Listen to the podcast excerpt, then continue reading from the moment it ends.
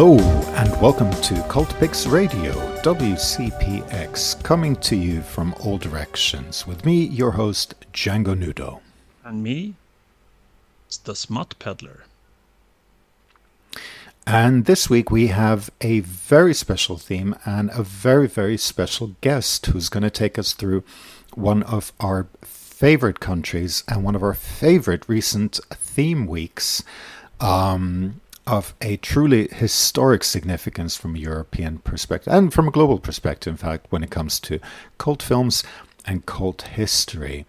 None other than uh, the great film expert and author and man of many talents, Brian Iskov. Welcome to Cult Picks Radio, Brian. Well, thank you for that introduction. So this is just a little sample of, of your many talents, but we'd love for you to tell the listeners a little bit more about your background, which before we get on to the subject of this uh, week's session, which is of course the bedside films and Annelise Meineche, as well as Danish sin in general, but uh, the book that you have written about, which we want to talk about in length. But first of all, tell us a little bit about the life of Brian. Yes, well, Life of Brian. Um, I've been a freelance uh, film journalist for about 22 years now. I've, I've studied film and media in, here in, in Copenhagen, Denmark. And um, I've written a few books, but I believe this one is the first one of any sort of interest to uh, to foreign readers. Unfortunately, it's it's only in Danish so far, but it we might publish it in in Swedish at some point. We, we are, hope so. working on that. Yes. Yeah. And you're really a prolific author. I mean, you've um, written articles, and your knowledge of films in general is prodigious. I, I also read that you are the head of the um, Danish uh, James Bond um, Society and more. So uh, you've really come to this um, subject that we're going to touch upon with, with a wealth of knowledge and background. Oh well, thank you. I, I wouldn't say well, I'm I'm the head expert in, in in all matters of James Bond, but I'm I'm certainly I have some areas of interest that I delve deeper into than others, and well, one of them is, has been James Bond, and mm. um, um, I've written about animation as well, and I, I tend to gravitate towards the uh, the uh, hidden corners of especially Danish modern cultural history and, and, and film history. The, the the subjects that people don't often talk about, like the the uh, advent calendar in Danish television, for example, is another one of my subjects, which mm. was a Swedish idea originally, but we, we stole it from you. Yeah. But we definitely want to explore the, the parallels and the overlaps and the contrasts as well between um, the sort of Danish sin and Swedish sin, as highlighted by this book and by the film. So, so your book, um, Denmark on the Bedside, uh, came out. Uh, that was that was last year, t- oh, 2021. And um, it uh, can I say first of all, it is a beautiful book. It's hard to um, do it justice on a um, audio medium like this, but it is you know the, the kind of um, coffee table book um, combined with sort of deep um, scholarly knowledge on understanding without trying to make it sound too dry because it is a very fun subject and it's presented in a great way it's i think um, almost 300 pages with over 150 photos to it. Um, it's just such a rich. I mean, it is the definitive um, book, I'd say, on, on the subject of uh, this series of films. So I, I really can't recommend it strongly enough. Well, thank you. I, it puzzled me that no one else had written a book like this before. So, when the uh, the 50th anniversary for the Danish uh, legalization of, of porn came about in 2019, I, I had I realized I had I have to write this myself because no one mm. else is doing it. It was a book um, that was demanding to be written, but but yeah, even I've, so, I've, you could have got away with something much much inferior, given the fact that it's um, hasn't been covered, but it really is the amount. The picture source material is. I don't know how um, you got access to that It must have been an incredible task of assembling all of that, but. It, well, some, of, some of it is the Danish Film Museum. Uh, they have, a, uh, well, the Danish Film Institute. They have a pretty good collection of of stills and materials from the bedside films, and uh, some private collectors uh, also lent me uh, some rare images from their mm. own uh, materials. So, but it was it was quite a, a treasure hunt. Wasn't, wasn't that our first? Wasn't that our first contact that you were you uh, you were looking for Swedish posters for for some of the films? Yes, I believe you're right. A couple of years ago, yeah.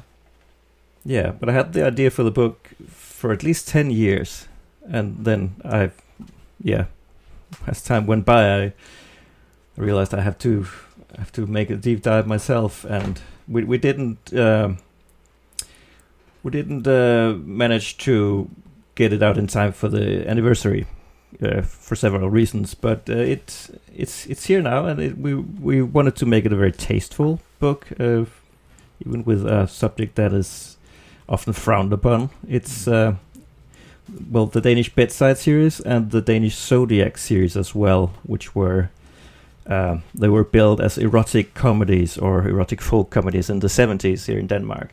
Mm. Um, uh, especially the, the, well, both of the series they were like made by competing uh, film companies here in Denmark, yes. and both of them were quite large um, box office hits uh, here in Denmark as well as in a lot of other other countries, which is kind of unique for, for Danish film. We don't usually we didn't export a lot of our uh, feature film production in, in, in those days, but these were like huge uh, box office hits in around the world. But mm-hmm. but people have they don't really want to talk about them as much. They it's it's, it's not. Um, yeah, they have a, a quite a, a bad reputation in in scholarly circles. The the, the studio that made the bedside uh, series called uh, they were called Palladium, a very old and renowned Danish production company from the it dates back to the to the silent era. Actually, we, they had uh, international success with uh, a Danish comedy duo called uh, Fyr Fy and Fy og Bi, which they are some some countries have translated it to tall and short. Others like uh, call them Pat and Patachon, but they were on a, on a par with Laurel and Hardy apparently in the twenties.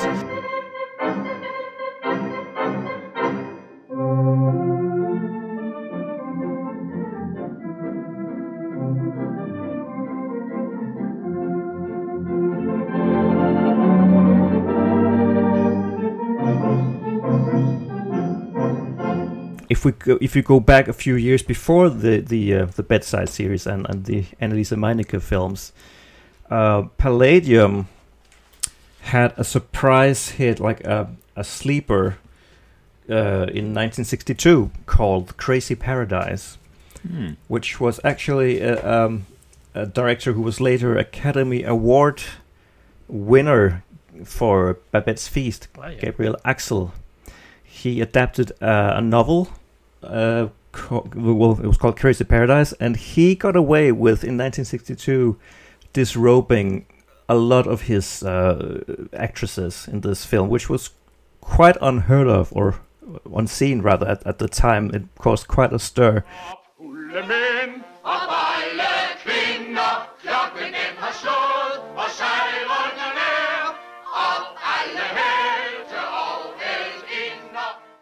And uh, Palladium uh, realized that this film, Crazy Paradise, was their became their biggest box office hit since the 30s, and uh, they could sell it uh, to other countries because of the nudity, which mm. we were. Well, you in Sweden, you had um, um, kind of paved the way for that with. Uh, uh, it ha- what was it called? It happened one summer night, or yes, I don't know. Yeah, summer with Monica. yeah, yeah, and the Arne Mattsson film yeah. as well. Um, but uh, they uh, they kind of hit gold with with this film, and they um, uh, exploited that um, in the uh, in in uh, both the 60s, uh, 60s and the 70s, uh, where they made a lot of money by mm. revisiting that formula with it's a young a young Danish man who is kind of awkward and he he doesn't have a grip on like he's yeah, embarrassed in front of, of girls and, and eventually they, they teach him how to uh, be uh, um, more uh, liberated and, and free in his sexuality. That's basically the plot line of a lot of these films. Mm. And uh, then the, the Palladium followed up Crazy Paradise uh, three years later with a film called Soya 17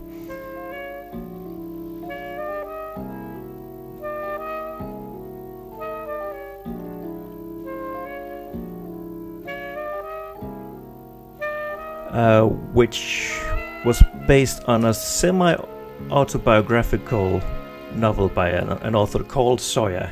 Who, he, he, was, he was his name his real name was Carl Eric Martin Soya Jensen, I believe, but he was just called Soya, and he really enjoyed uh, poking fun at uh, and and and uh, and exposing the double standards of the establishment at the time, and he especially was quite detailed in his descriptions of erotic situations or sexuality.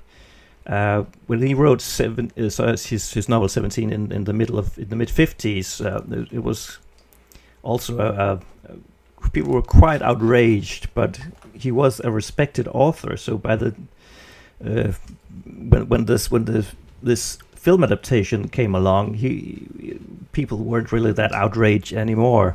And how was it that Annalisa Meineche, uh, because we were um, thrilled and astonished that a, a, female director, you know, that long ago was uh, responsible for this um, very, you know, risque and, and open film when it comes to sexuality. And, and of course, she went on to do several more films, although she didn't obviously do the, the Bedside or the Zodiac films. So, what's her story and how, how is she uh, part of this Danish um, on screen sexual revolution? Yeah, she's quite of an odd choice because she had never made a feature film before 17. Uh, she was uh, 29 years old. Uh, she had made some theater in in Jutland, uh, in the province in the provinces of Denmark, and she had been an assistant on uh, the film Harry and the Butler, which was Oscar nominated in, I believe, 62 or thereabouts. Uh, but she'd only made a few, like, short films and, and commercials.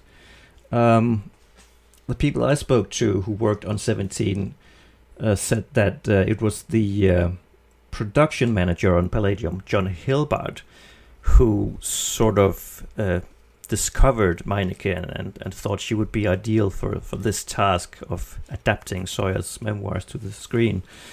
Uh, she was uh, she's she's not alive anymore, but she she people said she was quite uh, like a, a, short, sweet lady. She was uh, a lesbian as well. I don't know if that's uh, even relevant, but but uh, I think they might have chosen a, a woman to direct this material because it would um, maybe uh, alleviate some of the criticisms. You couldn't uh, accuse the filmmakers of exploiting the male gaze oh. if it was a woman at the helm. That's my theory, at least.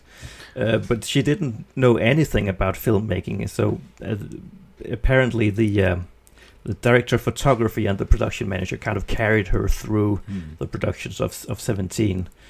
But but she's she's quite um, yeah, it's it's her story is kind of peculiar because she she'd made seven feature films in six years for Palladium, and then she never made a, a movie again. No, it's a quite a, a, very short burst of of uh, productivity, and and three of these films were enormous box office uh, hits. Yes, and we're fortunate to have all three of them on Cult Picks, and of yeah. course um, they introduced also Ole Søltoft.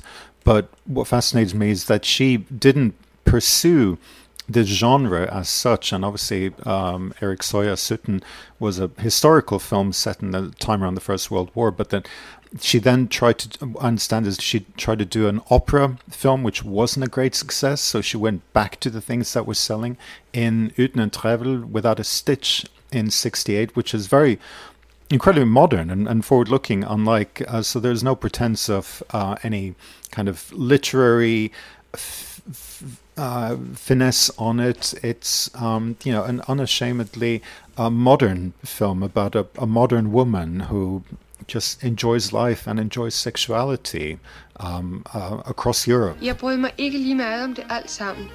Men takket være din undervisning, kunne jeg glæde andre og blive mig selv.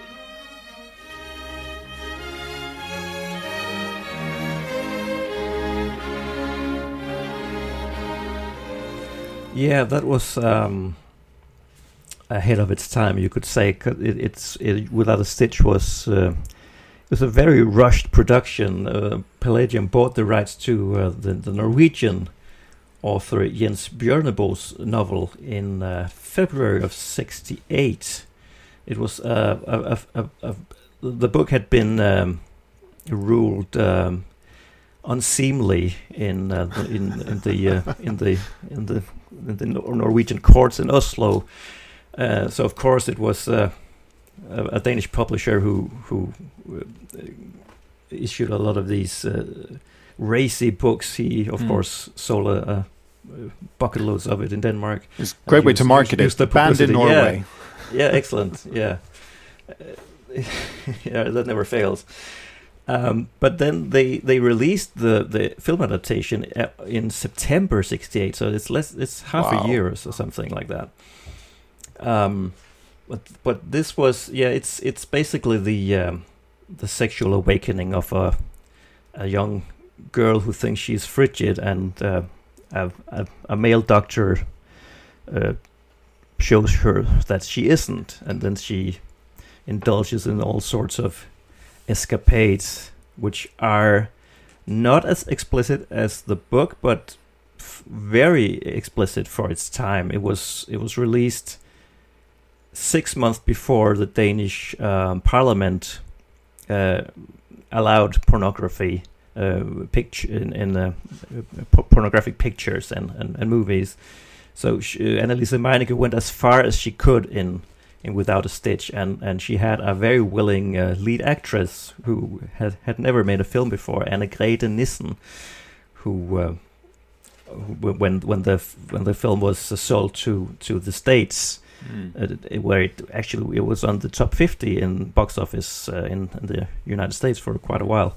They uh, they um, um, promoted her as uh, Anne Grade rhymes with great. Yes and she she is the kind of picture of the the stereotype of the blonde um yeah tall blonde, beauty, tall uh, blonde. healthy looking yeah uh, with with a kind of a, a, sweetness to her as well well they filmed in uh, in in, in Switzerland and Germany and, and, and in France where where the the uh, student revolution was happening just around the corner from from their location so it was mm. it was quite an exciting adventure. But when she saw the finished film and, and heard people's responses to it, it it was less less less than amusing. Mm. Right. Uh, people were really shocked. Yeah. Uh, by the time of, of, release. So she didn't work with uh, Annelise again, but Annelise was reunited with um, Ole Søltoft in the Song of the Red Ruby in 1970, the same year that, of course, the first bedside film was made.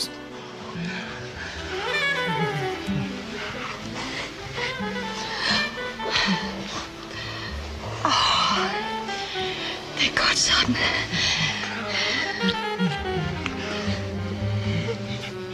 Yeah, and this was another Norwegian scandalous novel that was had been banned in Norway, but uh, I believe the High Court of Norway repealed um, the, the, the this decision and, and allowed the book to be uh, freely distributed. It was written by Agnar Mykle, uh, which is it's basically the same story. Well, a young student played by the not so young Ole Søltoft. He was, I believe, he was 28 when he played the the lead in the in Song of the Red Ruby, but he was already beginning to get typecast as this bumbling young man who who uh, has to learn about the birds and the bees, mm. which kind of became his his destiny when he eventually went on to be the lead in the Bedside series.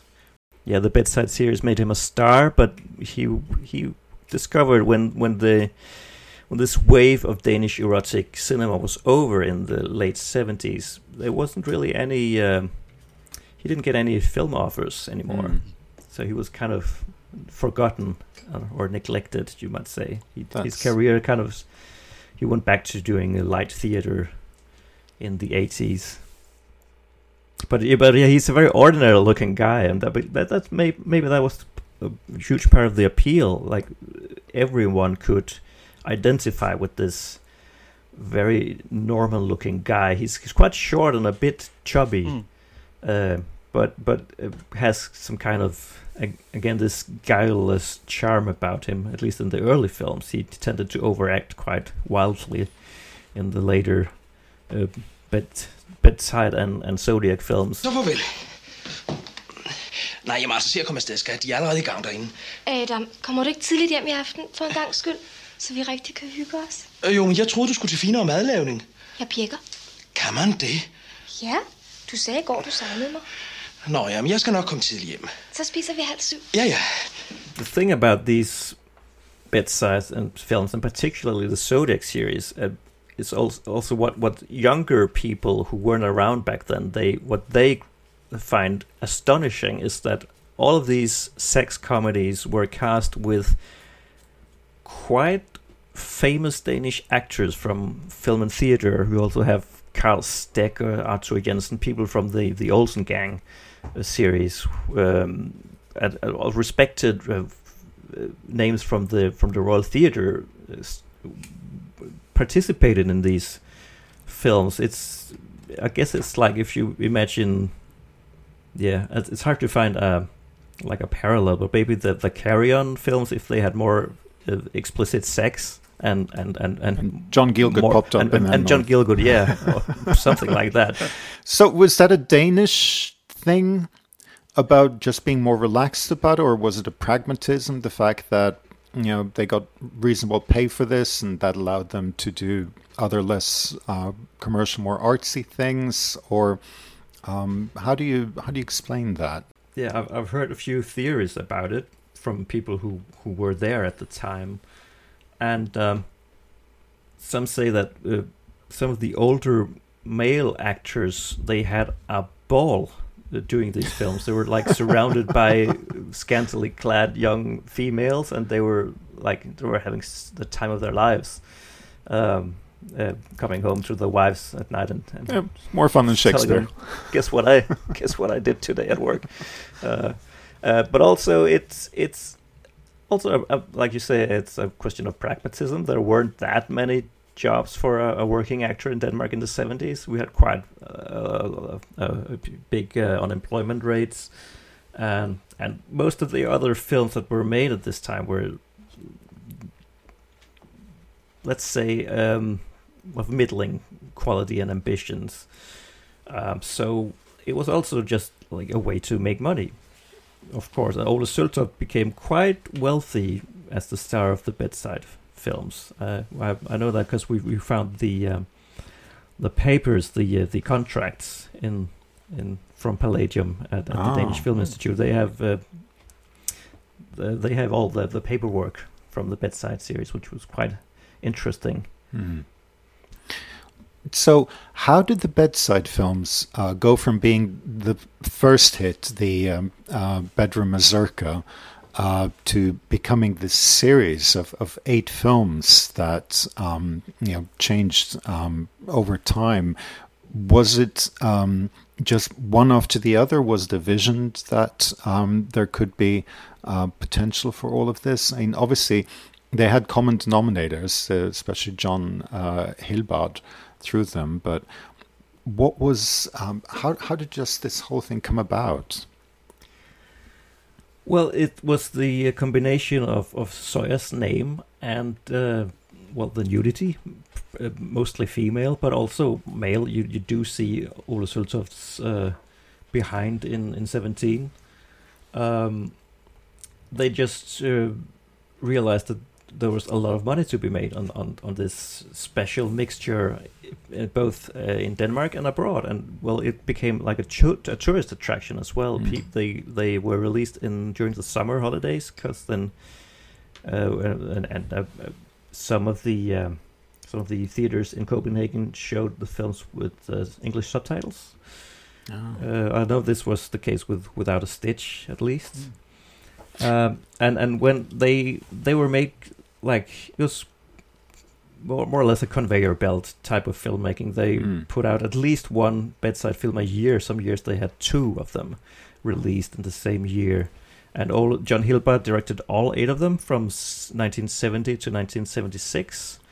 Uh, but the when you watch them today, there's it's it's quite a, a revealing. Um, uh, pro- uh, I don't know if progress is the right word, but development throughout the series. Where they start out with Bedside Mazurka, which is a really sweet film. Actually, Hmm. it's it's a, a quite an accomplished folk comedy, as we call them in Denmark, and it's uh, it's it's it's it's it's very mild uh, when seen today, but but gradually, uh, Palladium had to uh, crank up the uh, the uh, erotic content because of the competition from uh, one from the Zodiac films, which uh, was a series that started in '73 and uh, went on until '78 with six films, which more or less had the same actors as the bedside films, but they also had hardcore pornography inserted into them Mm. from the get go. They were well, the bedside films were softcore. Uh, Zodiac were definitely hardcore films, and also you had competition from Germany uh, allowed pornography, and uh, later France, and and the, the, there was an inf- influx of of foreign porn movies that more or less saturated the market, and Palladium eventually this old um, esteemed film company they ended up putting hardcore pornographic scenes into the bedside series as well. The last three films have actual unsimulated sex in them, Mm. and the very last one, um, which I believe is called Bedside Sailors.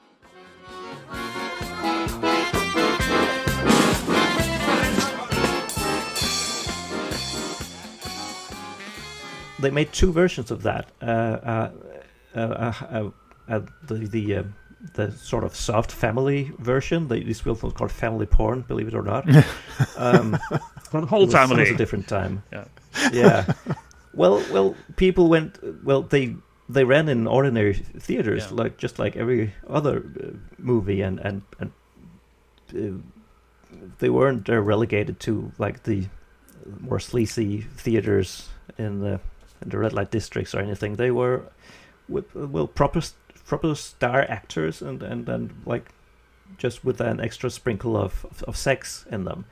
But but uh, the the last one, Bedside Sailors, w- John Hilbard was forced to make what he uh, termed a hubba hubba version for the uh, international market, which primarily I think he meant the Forty Second Street in in New Yeah. York.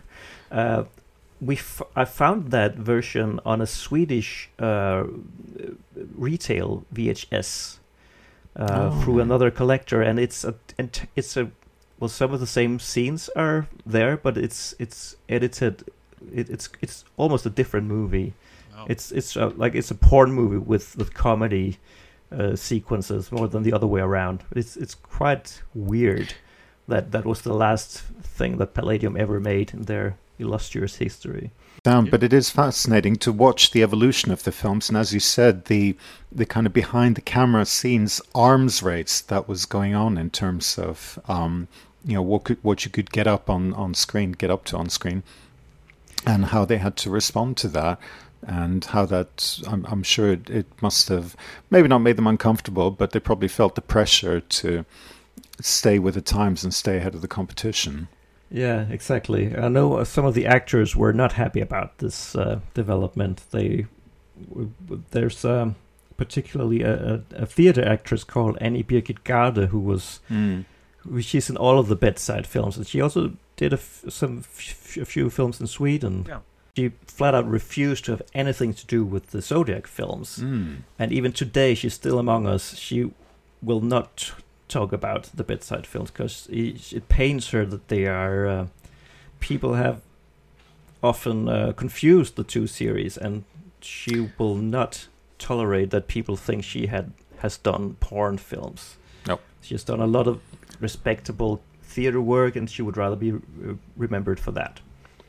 Just to uh, tie uh, uh, um, and, and tie it back to without a stitch, it was more or less the uh, the final straw that that uh, eradicated uh, the film censorship in Denmark because they they tried to. Um, it was originally uh, well R-rated, I guess, would be the the closest Yes. equivalent. But but they made a few uh, cuts, and then it's it could be shown widely in Denmark. And and the the reviewers at the time thought, well, that's it for Danish censorship, and they were right. It's like eight months later, uh, it was all allowed. It, it's it's it's also a, a weird, um, ironic, um, t- yeah, uh, detail that that it was a conservative minister of justice, Knud Thestrup, that actually Mm. uh, deleted these two sub paragraphs in the Danish penal, Danish penal code uh, regarding uh, the depiction of pornography because two years before the we had allowed uh, text pornography Mm. and he was of the um, he he assumed that if it was freely distributed, then people would soon lose interest in porn. Their curiosity would be sated, and maybe the porn that was made would uh, be of better quality. Of course, now we know he was dead wrong on both. Optimistic. So.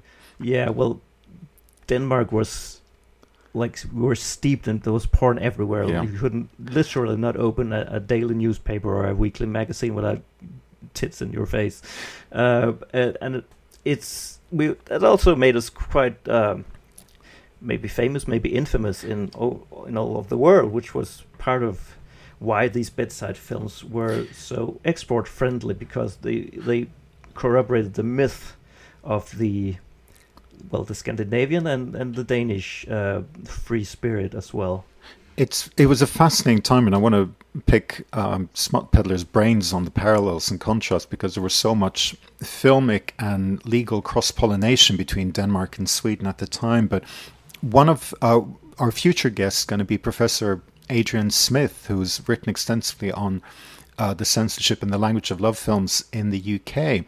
And last month, it was the 50th anniversary of the publication of the Longford Report on Pornography by Lord Longford, who, when I was researching him, found out that he went on a fact finding mission to Copenhagen. So, yes. And wanted to learn firsthand about obviously what all this um, was um, doing and, and shaping. So um, that's amazing international attention that you have British lords flying in to fact find pornography in Denmark firsthand. Yes, and he was of course suitably appalled by what he found here. Nothing is like first-hand knowledge, of course. But it's re- it's really true how how the parallels were, were going between Sweden and Denmark. And I mean, now we we recently did a, a big season of, of German smut from the late 60s, early 70s, and was also very much in parallel with in terms of, of the, the sex comedies, for instance, but also the white coaters, the sex education films. Um, but I think there's there, and also in Sweden, I think the, the law about pornography that was abolished in 1971. So we were always a bit slower than the Danes, but it's still what they talked about then and still talk about internationally is the Swedish sin. But I think that Denmark were both earlier and made more films. So I, I wonder why why the word Sweden and Swedish stuck instead of Denmark. Yeah, well, uh, I I I found out that the Crazy Paradise from '62 was actually marketed as a Swedish sensational film in, in when it was shown in Germany. So, well, it's all just all of Scandinavia is Yeah. just one country to to most most foreigners. And. Mas- Be- Bedside Mazurka was also uh, has the, the word Swedish in the title in Italy. So No, I was I was saying speaking of the similarities between Sweden and Denmark at the time and how how the, the tracks were going parallel. I think there's one major uh, difference, uh, and that's around the, the student revolution, as you were talking about, and that's when the Swedish Film School and the Swedish Film Institute, who had been started a couple of years earlier, went all left wing and we should let the, our workers make the films about their everyday life in the factory and the mine. Let's throw out the old directors like Ah. Arne Ragneborn and Arne Mattsson, the big guys, and uh, just start over again like this documentary handheld camera style. Whereas in Denmark, you still went on with the same actors and directors doing the, the folk comedies, the, the people's comedies Olsen Banden and, and and hence the the tradition went on in Denmark in, in a very much different way than in Sweden, where the people who actually knew how to technically make a film were basically thrown out with the bathwater. Yeah, well, yeah, it was kind of the old guard who who worked on the on the bedside films as well, with, with a few exceptions in the technical departments. We have the uh, now very well established uh, Hollywood director Mikael Salomon. He was the DOP on two of the bedside films and on the, on the documentary Why Do They Do It? Um, and, and, and uh, Jan Weincke, another young photographer who who um, who started on some of these films, but but Palladium was it was um, well the the editor on Palladium was a, a very old Catholic woman who refused to look at the uh, moviola whenever whenever the the sexy scenes were were where she had to, to work on them. She she either shut off the, the, the light bulb in the in the Mm. cutting editing po- machine, or she looked away. Very uh, uh, yeah, that was proper. Catholic.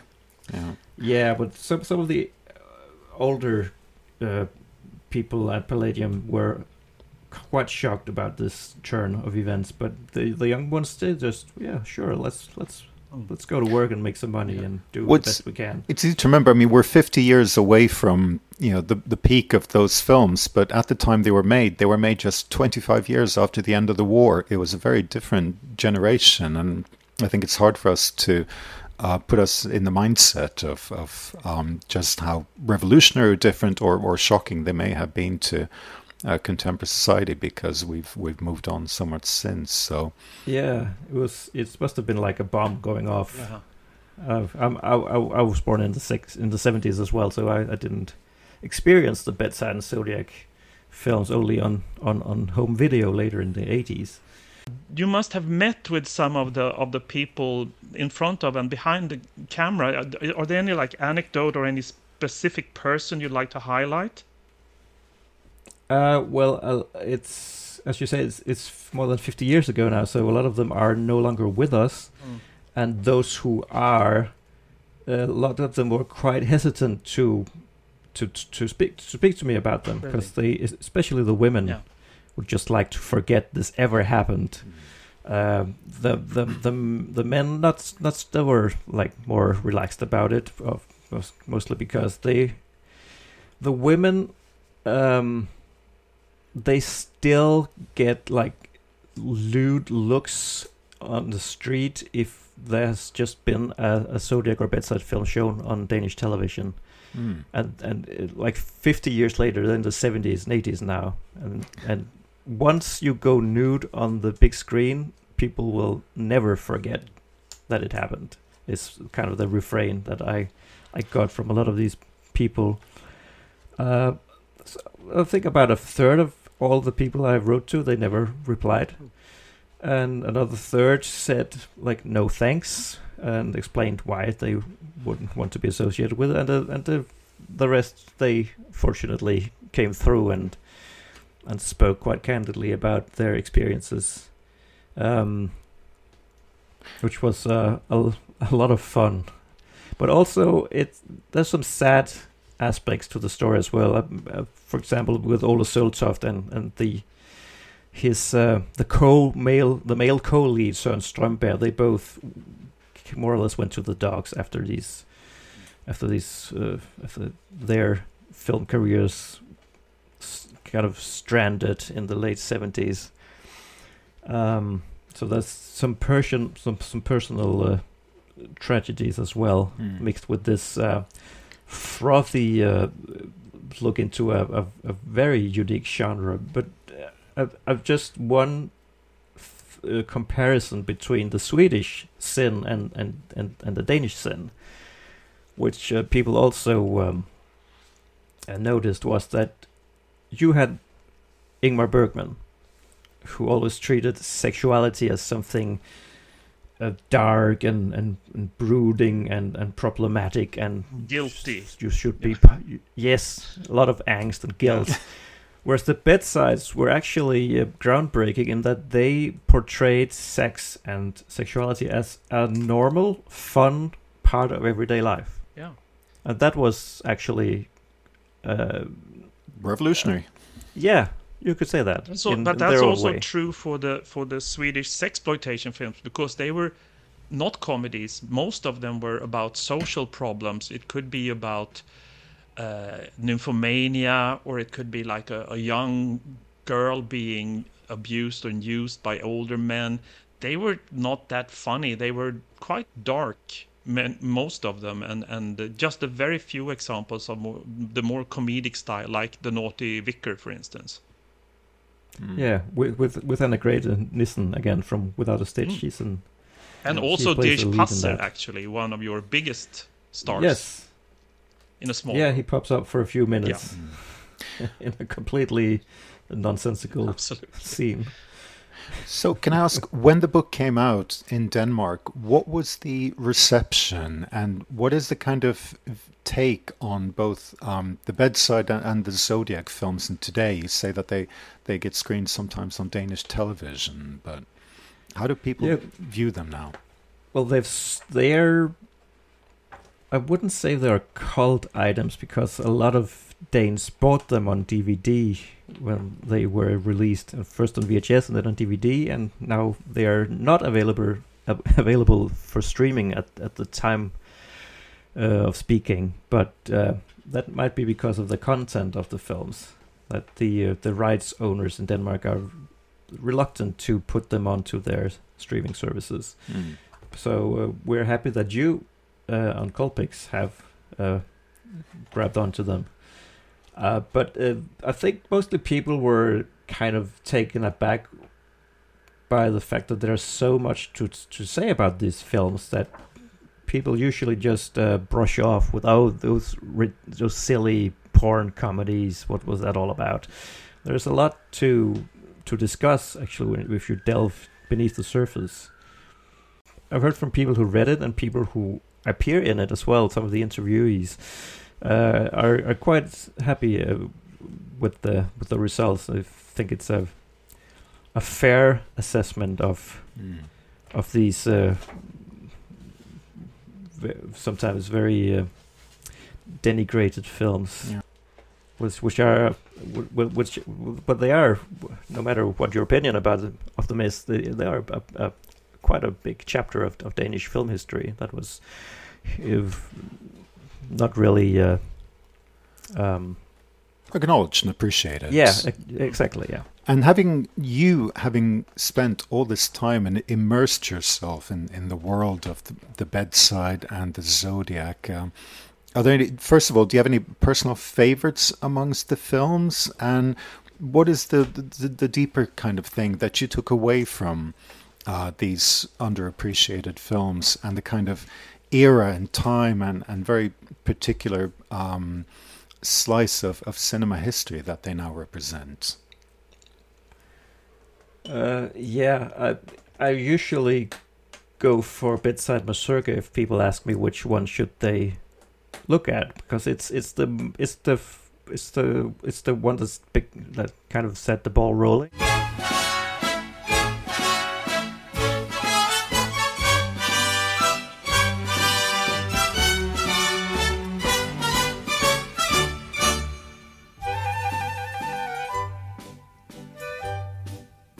Fairly tame to by today's standards, so it's it's not gonna shock anyone. But it's it's also quite a, a fun and amusing uh, uh, comedy with with some pretty good performances as well. The performances get progressively worse when you get through the series because the material gets thinner and thinner. But this one is actually quite well made and, and, and entertaining.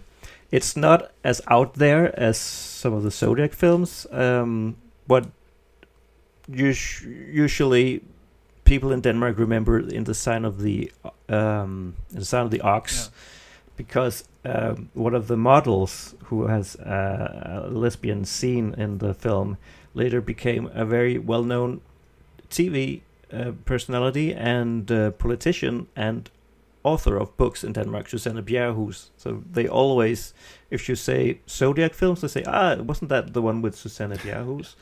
Uh, so that's what they remember. But that that one is um, the producer Anders Sandberg says that's of the six Zodiac films he made, that's the one he was most satisfied satisfied with. It actually has some kind of semblance of a of a storyline and and some production value to it as well.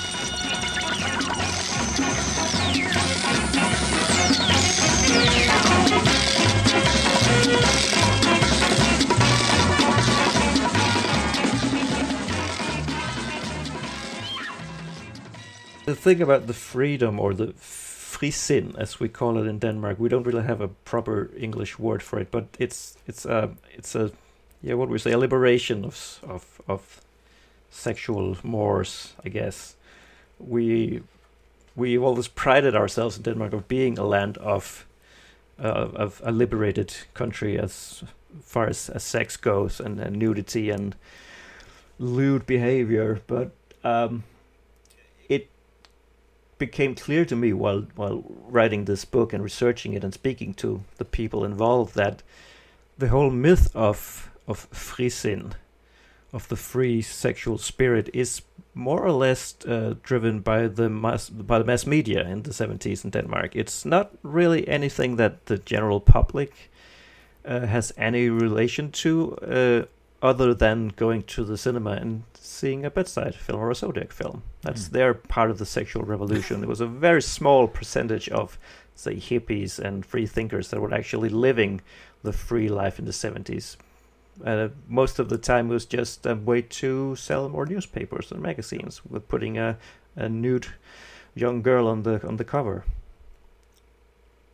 and and also the it's there was there was definitely a limit to the Danish free spirit because um, some of these actors and actresses they were ostracized in one form or another after these films. They were oh, oh you were in those films and we can't use you for like a, a serious film or a like a, a proper part in a in a in a production. So there was uh, some typecasting going on as well. Why did the whole series of films end? Was it because of the international competition? Yeah, more or less. Uh, also, some people say that pe- people in the Danish people just had had had enough of getting porn uh, like plastered all over the the cityscapes and the and the media. There, there was a, a like a in in the in this in the late seventies. The the last Zodiac film was from seventy eight, and that was is the only one that did. It barely made. It barely broke even. Mm. Yeah. It was not a big success. It was just people were not interested anymore. It's a joyous look back at these films and this time, and um, the book is a great way to help deepen the appreciation. So hopefully we can get it published in Swedish. Who knows, maybe in English too. But in the meantime, we'll put a link in the notes for the podcast to the book for people who want to get their hands on it. Denmark on the Bedside by Brian Iskov. Uh, it's been a real pleasure talking to you here on Cultpix Radio. Yeah, well, thank you for having me on Cultpix Radio. It was a it was a joy.